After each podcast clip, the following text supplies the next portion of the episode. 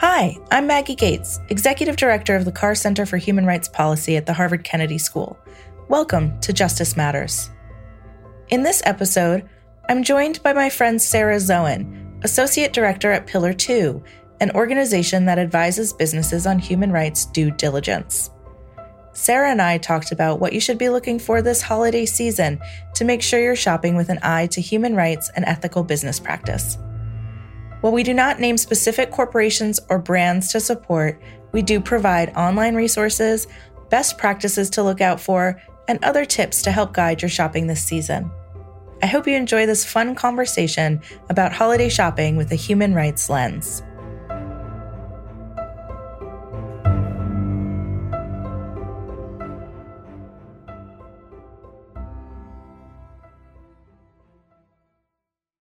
I'm here today with my dear friend, Sarah Zoen. Sarah is Associate Director at Pillar 2, an organization that supports business to respect human rights. And she's an expert on business and human rights, labor rights, and gender justice. She has worked with Fortune 500 companies leading human rights due diligence, as well as guiding their ESG teams on diversity, equity, and inclusion strategy development and implementation. Prior to joining Pillar 2, Sarah spent over a decade as senior policy advisor for Oxfam America's private sector department, where she was the thematic lead on gender equality in cocoa value chains, managed Oxfam's community based human rights impact assessment initiative, and serves as the relationship manager for company engagements for the Oxfam Confederation, including Amazon, Walmart, Mars, and Mondelez.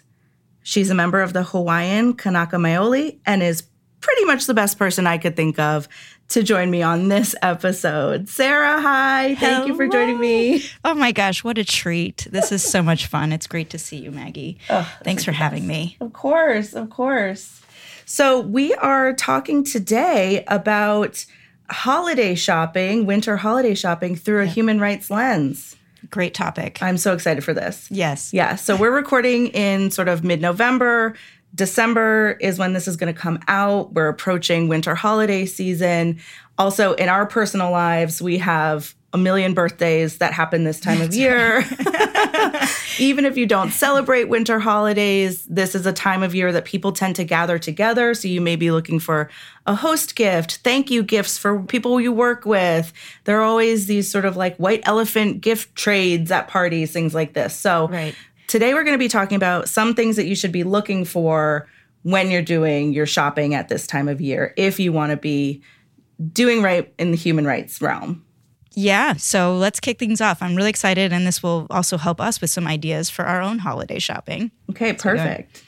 Can you start by giving a quick overview? I know I covered some of this in your the brief intro, but tell me what you're doing at Pillar 2 and what you guys do there to support your clients. Yeah, so we work with um, mostly corporations, some government.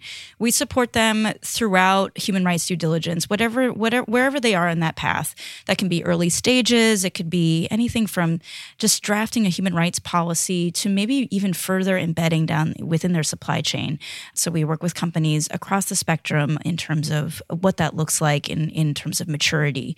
Everything from, like I said, policy to implementation. Fantastic.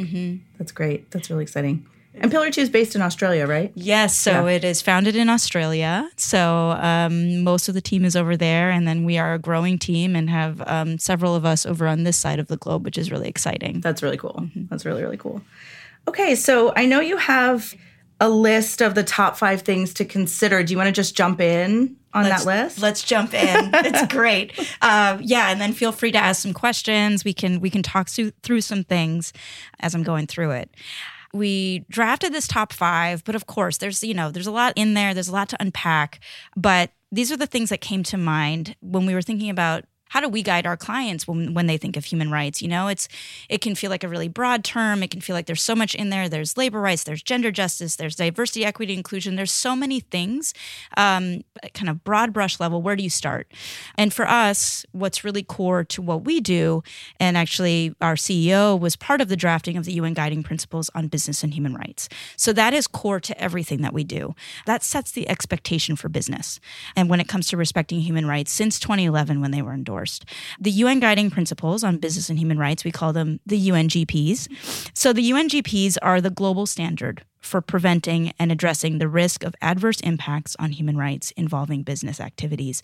They expect companies to respect all internationally recognized human rights, including publicly committing to respecting human rights, identifying and assessing potential adverse human rights impacts that they might cause, they might also contribute to some negative impacts or maybe be directly linked. What the UNGP say is like, really, how do you take action and prevent, mitigate these adverse human rights impacts from happening? And when they do happen, what do you do about it? And really, what does that effectiveness look like as you are implementing and addressing those risks? So that's really core to what we do. And it really helps guide everything. And then, so when we think about at the very highest level, I mentioned human rights policy. So when you think about when you're doing your holiday shopping, does a company have a human rights policy? You can easily look that up on their website. You can do a quick search. Okay, does a company have a human rights policy? It's not the only box to check, but it's a really important one because are they really are they starting to talk about that internally and prioritizing it? So that's where we think about kind of that first screen. And then are they what are they doing to address their human rights impacts? So sometimes a lot of companies will have even more information about how do they identify those most salient risks um, within their operations supply chains. So, what are, you know, kind of on their website, what kind of information are they providing about how they are addressing that? So, you have the commitment at the policy level, and then what are they what are those steps that they're taking? Um, so that's really something that we look for.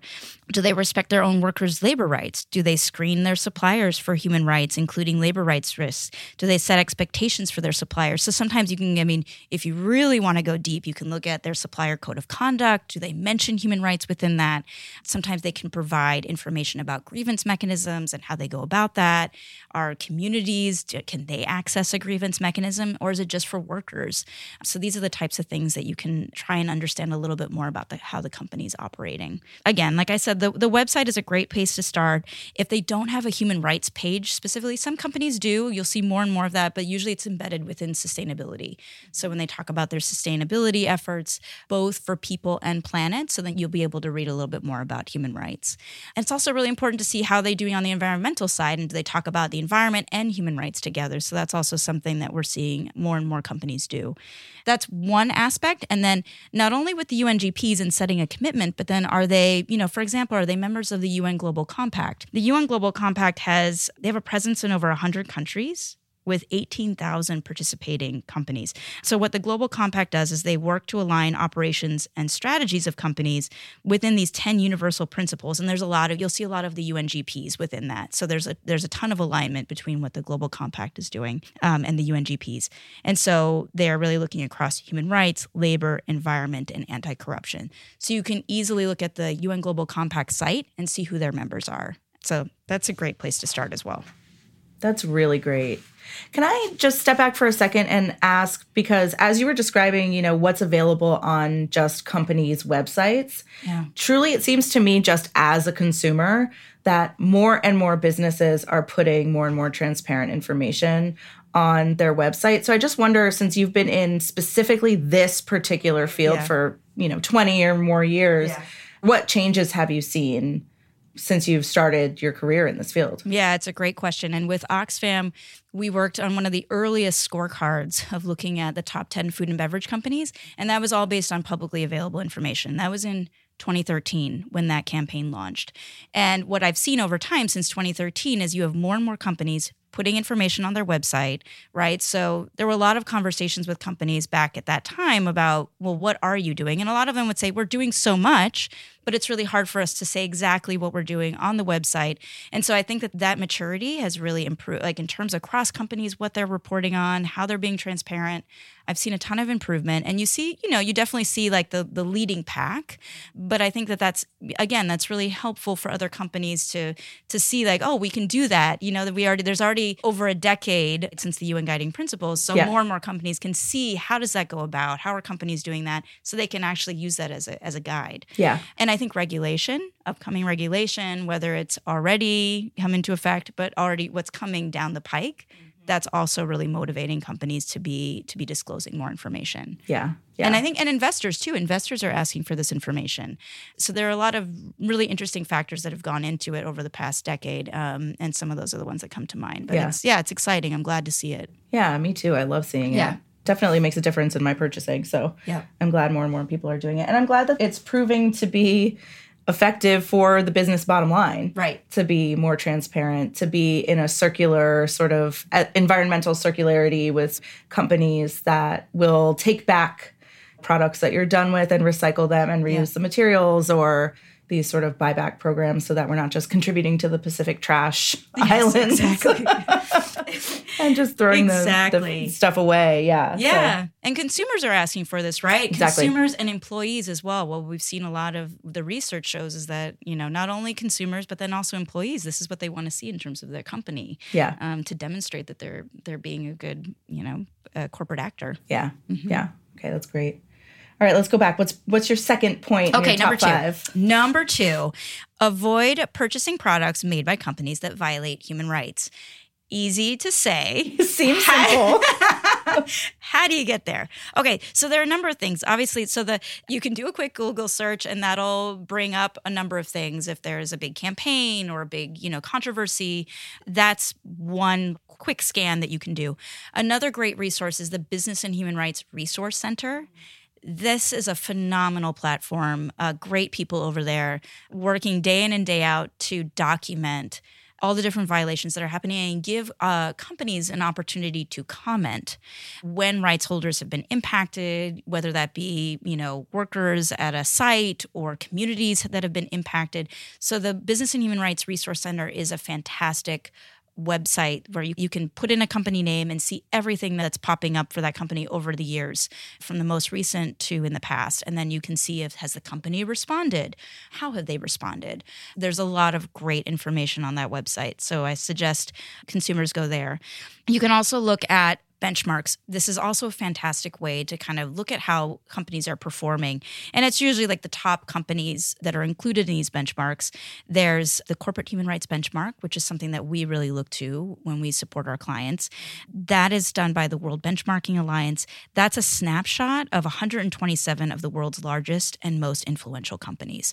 And so they're really looking at company policies, processes, practices, right? And it's all looking at the expectations under the UN guiding principles on business and human rights. Fantastic benchmark.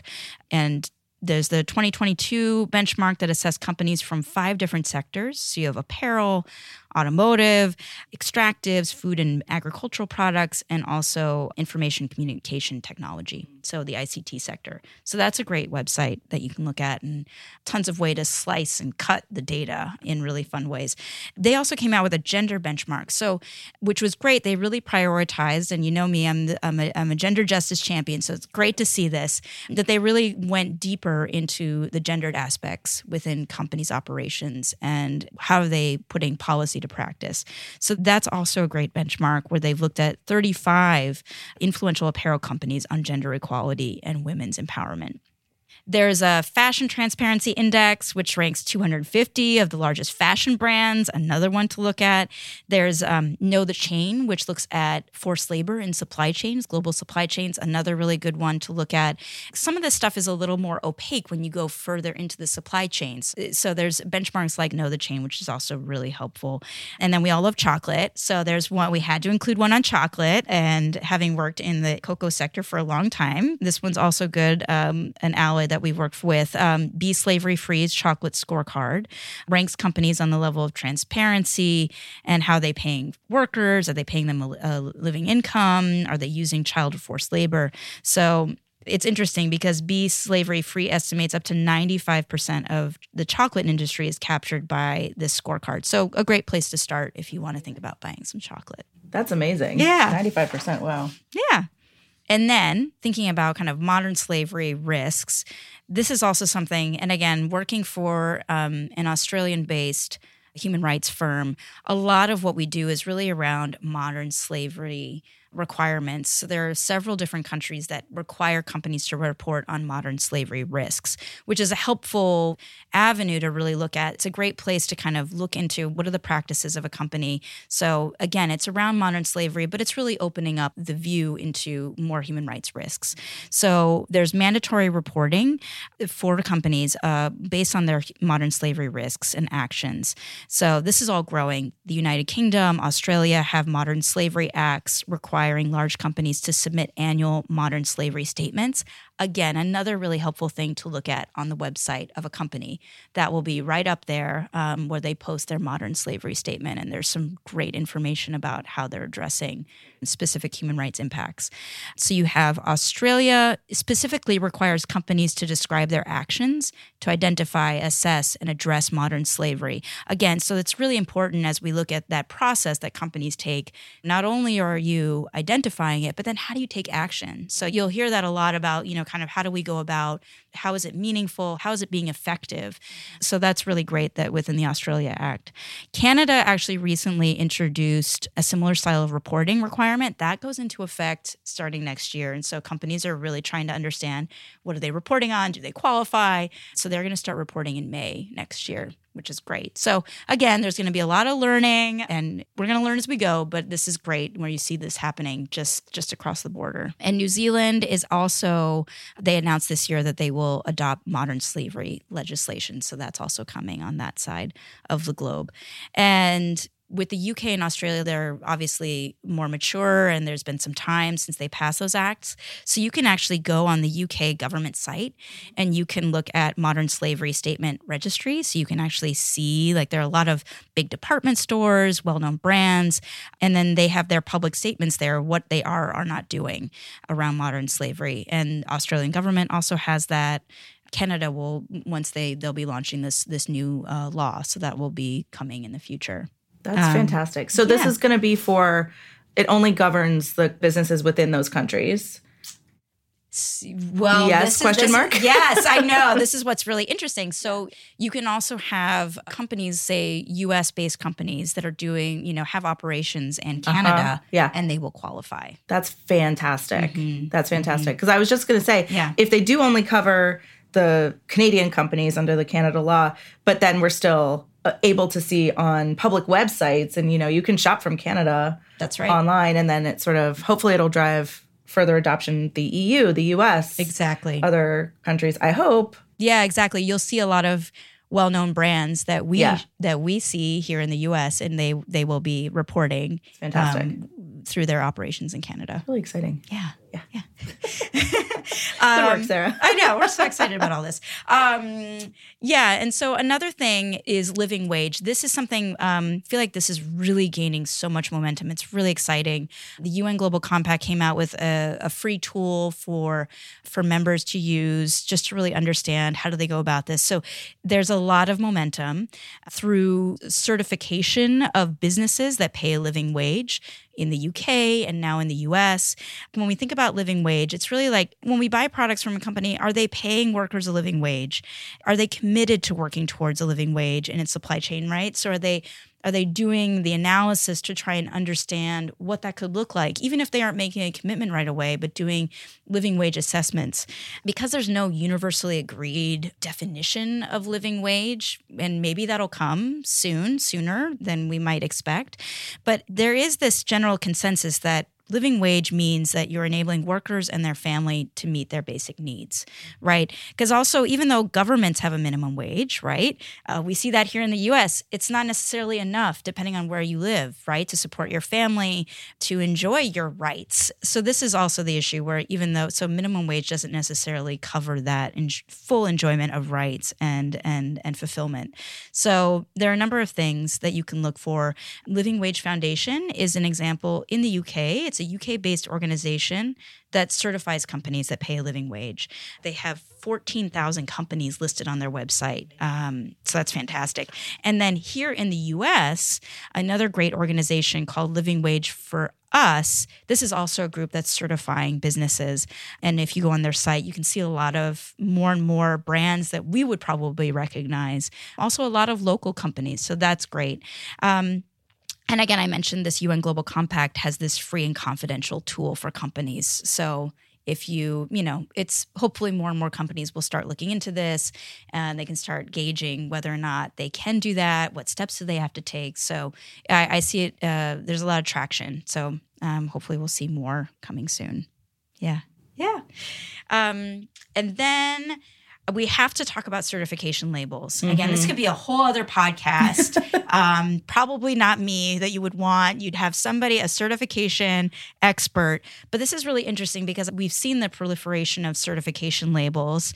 And I remember over at Oxfam, there's a ton of talk in the early days, fair trade. There's different versions of fair trade. It's worth a mention of like, what do you look for? There are a number of prominent certification labels and schemes out there. And so it can probably feel very very overwhelming. Like, what is actually fair? What's ethical? Where, where do I start? So there's Fair Trade International, Better Cotton Initiative, Rainforest Alliance. When looking at these labels and certification, there are certain things. I mean, I, I won't say go this direction, buy this particular certification from this certification label. But what I can say is that you should be asked certain questions are they based on standards and guidelines that would be met in order to use this label? Like, is there an ISO certification number and label in the online information? Are certifications being made by independent third parties, right? There's companies that faced a lot of criticism when they've tried to start up their own certification labels, right? So it's really important to think about that third party, independent, unbiased, as unbiased as possible view of what the company is doing. And they should be going through third party audits so that they can ensure that those certified products are still meeting relevant standards.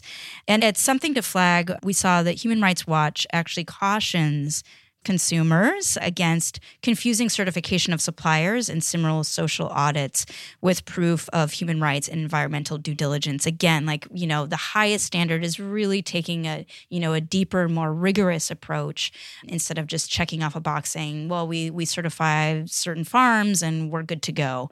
It's really kind of embedding that process and that oversight and accountability that's so key. Yeah. Um, so that's something just to be thinking about. Yeah. Mm-hmm. yeah certification because I just, again, as a consumer, maybe in the late 90s, early 2000s when yeah. fair trade suddenly right. was everywhere, you know, Whole Foods was really like mm-hmm. sort of taking yeah. off and making a big deal. um, that, you know, that was such an easy and convenient shorthand that you're like, okay, I'm making good choices. Right. So that's something that's so super compelling about these kind of certifications. But as you say, they're way more complicated. And it's making me wonder is there a risk of the same kind of greenwashing that can happen with environmentally friendly companies that say they're doing a lot for the environment, but it's really just a PR scheme right. and their actual record isn't that good, but they look like, like, specifically, you know, we're not naming specific brands here, but, you know, some big national American, say, fast food, junk food companies that, you know, put their product in a natural looking bag so that it looks healthier or that right. it looks like it's, you know, made with ethically sourced farm agriculture product when really it's likely the same product that they're, yeah. they're sourcing the rest of the food from, you know? Exactly. Yeah. There are some brands that are doing more than others. And we talk about this as, you know, uh, in like our day to day, you know, should I go with that brand or that brand? And sometimes it's really hard to say but i can you know i can tell you like these types of companies are coming in and and and really asking the tough questions. And like you know again we're not naming brands or companies today but i am really encouraged by a lot of what's happening definitely in the US um, with a lot of the brands and and in Europe specifically like as as they're gearing up for regulation. So I think it's important to remain critical and continue to ask those questions. There is greenwashing just as there's blue washing right so that companies can say that they're sustainable but I think that's why when we were talking at the beginning, really thinking about those policies and practices, what do they have on their website? If their human rights uh, policies, maybe a paragraph, and they have nothing else on their website, that's I you should be asking some questions. Are they really taking this seriously? You know, you have to couple it with, you know, yes, you you need to be mindful of greenwashing, blue washing, but then you can dig deeper and really try and see uh, you know, you can't go as deep as you would like, but really understand what is how is a company addressing it, and that's that's that's a good step. Yeah, great. It's hard. It's, a It's lot of, so It's hard. a lot of research. Well, and that's also why the Business and Human Rights Resource Yeah. Center, these benchmarks, it's so helpful where they've already done all a lot of the hard work and the information's there. And then you can see how are companies responding, if they're not responding. That type of engagement's so important. So again, there there are websites so people shouldn't feel too overwhelmed. I know it sounds like a lot, but there are there are some great resources out there yeah. um, yeah. to help you navigate. And um, yeah, I mean, I guess a couple of other things. I mean, there's also the environment. You mentioned the environmentally friendly products, and I mean, we we won't talk about environmental due diligence, but uh, uh, you know, it is again, are companies doing? You know, are they addressing environmental due diligence? And that's also we see it more and more coupled with human rights due diligence, and you'll see that a lot in the in the regulation that's coming up in the EU. So you can kind of see like maybe if a company's really strong on the environmental side and they start talking about human rights, that's also a good sign yeah. um, of, of potentially like a company's really taking action. Yeah. They are ex- Yeah. inextricably linked. Right. and it's becoming clearer and clearer you know every every summer we're hotter than ever it's Right. pushing migration people simply can't live in a lot of places where they lived before and including in the US Right. and you know are forced to move and migrate which has so many trickle down human rights implications and migration and immigration and Yeah. global global implications Exactly. You can't separate the two. yeah Um, yeah, and I'll just uh, there are a couple of other things that you know other considerations when shopping this holiday season or just gift giving in general over throughout the course of the year as you're thinking about giving gifts. Of course, you can always buy secondhand. I love second. You and I, we love secondhand shopping, or even thinking about repurposing something that you already own. You know, it's been loved and it can be loved again Yep. uh, by someone else. So that's also something to think about. So it's like thinking about your own habits and are there things that you could be repurposing or buying secondhand uh, where you don't necessarily need to buy it? Yeah. That became such a big, important thing, um, I think, for both of us when we became parents. Yes. We both have children. Our kids are around the same age, and we're part of a bigger group of mothers and fathers in our community of other parents. And in my personal experience, nine years ago, when my daughter was born, was like getting all these new gifts from people, and we wanted everything new and shiny. But then once you're an actual parent, like kids grow so fast. They have developmental leaps. They no longer want the little toys. They grow out of their clothes so mm-hmm. quickly. And there are so many robust networks of parents and families, you know, informal stores, but also in informal networks online on social media that just pass outgrown kid stuff to each other. And it is the absolute best thing in the entire world because nobody needs a brand new like baby jumper. No, as cute as it is. as cute as it is for two need it. months, right? like, let me give you the things that my daughter really loved and, you know, give it to you for free or give it to you at like a deep, deep, deep discount and let your kids take care of it and, you know, then pass it on to the next people that are falling behind your children, you know? Yeah, it's been such a great resource. Yeah. I get so excited when I get, you know, I'm able to reuse things. It just- Absolutely. yeah. So I completely agree. I think, yeah. And there's like a buy, like some buyback programs, Yeah. right? Of just like of toys and things like that. Um, which is also great, whether they recycle them or reuse. Reuse yeah, them, yeah. Yeah. Um, I think yeah, I think that's where I'll I'll leave things. I mean, this was the again. There's so much. There's so much to talk about, but those are the quick things that come to mind from our you know as we're doing this work um, and as we've seen it evolve over the years since Yeah. the UN guiding principles. There's just there's there's so many rich examples of, Yeah. of of what companies that are doing it right are trying to do the right thing. Yeah. So I leave you with that. I'm feeling hopeful. Yeah. Feeling there's like some great products, some great brands out there that are doing good things. Um, Fabulous. yeah. Sarah, thank you so much for listing all of these resources. I'm going to make sure that we put links to the specific resources, especially in your first point, into the show notes so that people can find them easily. And, you know, also just like these are small, these are probably what, you know, our listeners are doing in their daily lives. But just to add, which I know that you do too, things that I look for, I look for local products. We live in an area that has a ton of holiday craft fairs and also just like maker fairs throughout the year. So I always look for local products. I look for products that are made by women, that are made by people of color, that are made by indigenous people. I look for products that use recycled materials or renewable materials. I also try to pay attention, even when I'm shopping online from huge corporations, I try to pay attention to clothes that are size inclusive and have a broader range of sizing because that's really, really important. I also try to look for clothes that certain companies now are making more clothes that are adaptive for people that have mobility issues. And some of them are public about that. So I try to shop for that, especially for children. My daughter has a few brands that we shop from for her that, you know, and also that uh, prioritize unisex clothes and gender right. neutrality in their clothes. It's not like the girls section, the boys section.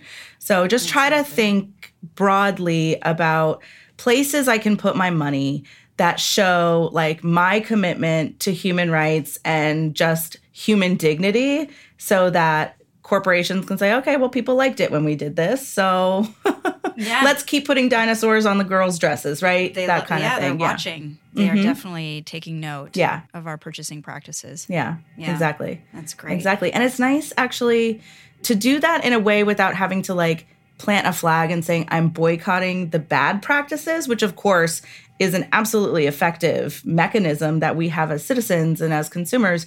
But it's also nice to just say, like, oh, you are noticing when I'm putting my money where you're putting your products where your mouth is, I'm going to put my money. Yeah. There too. Yeah. No, that's great. Um, this has been an absolute pleasure. Thank, Thank you, you, for having me. Thank you, Sarah. What a, what a, so much fun. You're the absolute best. Okay. Oh, so, oh, and I want to say a quick thank you to my Pillar 2 team. Yes. They were just fantastic in helping me think through this content. And in particular, Chantel, Chani, Silva, thank you so much. You're just pulling together great content. So thank you. Thank you so much to you and your team. I will also put a link to Pillar 2 in the show notes so that people can find you too great. and the rest of your team and see the work that you're doing. Um, but great.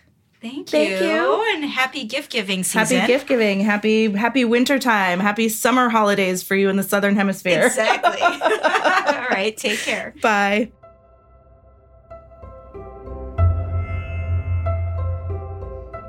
Maggie again. I hope you enjoyed my conversation with Sarah Zoen. If you want to learn more about Sarah's work at Pillar 2, you can find her at pillar 2.com. The resources we listed in our conversation can be found in your show notes. Thanks to our podcast team, Ali Gilliard, Rachel Harris, and Peter Kokoma. You can find Justice Matters on Apple Music, Spotify, Google Podcasts, and everywhere else you find your podcasts. We encourage you, as always, to rate, review, and share the podcast. And we would really love to hear from you. We want to know what you think about this episode and the others we've done this season. Email us at carrcenter at hks.harvard.edu. Thank you for listening, and we'll talk to you next time.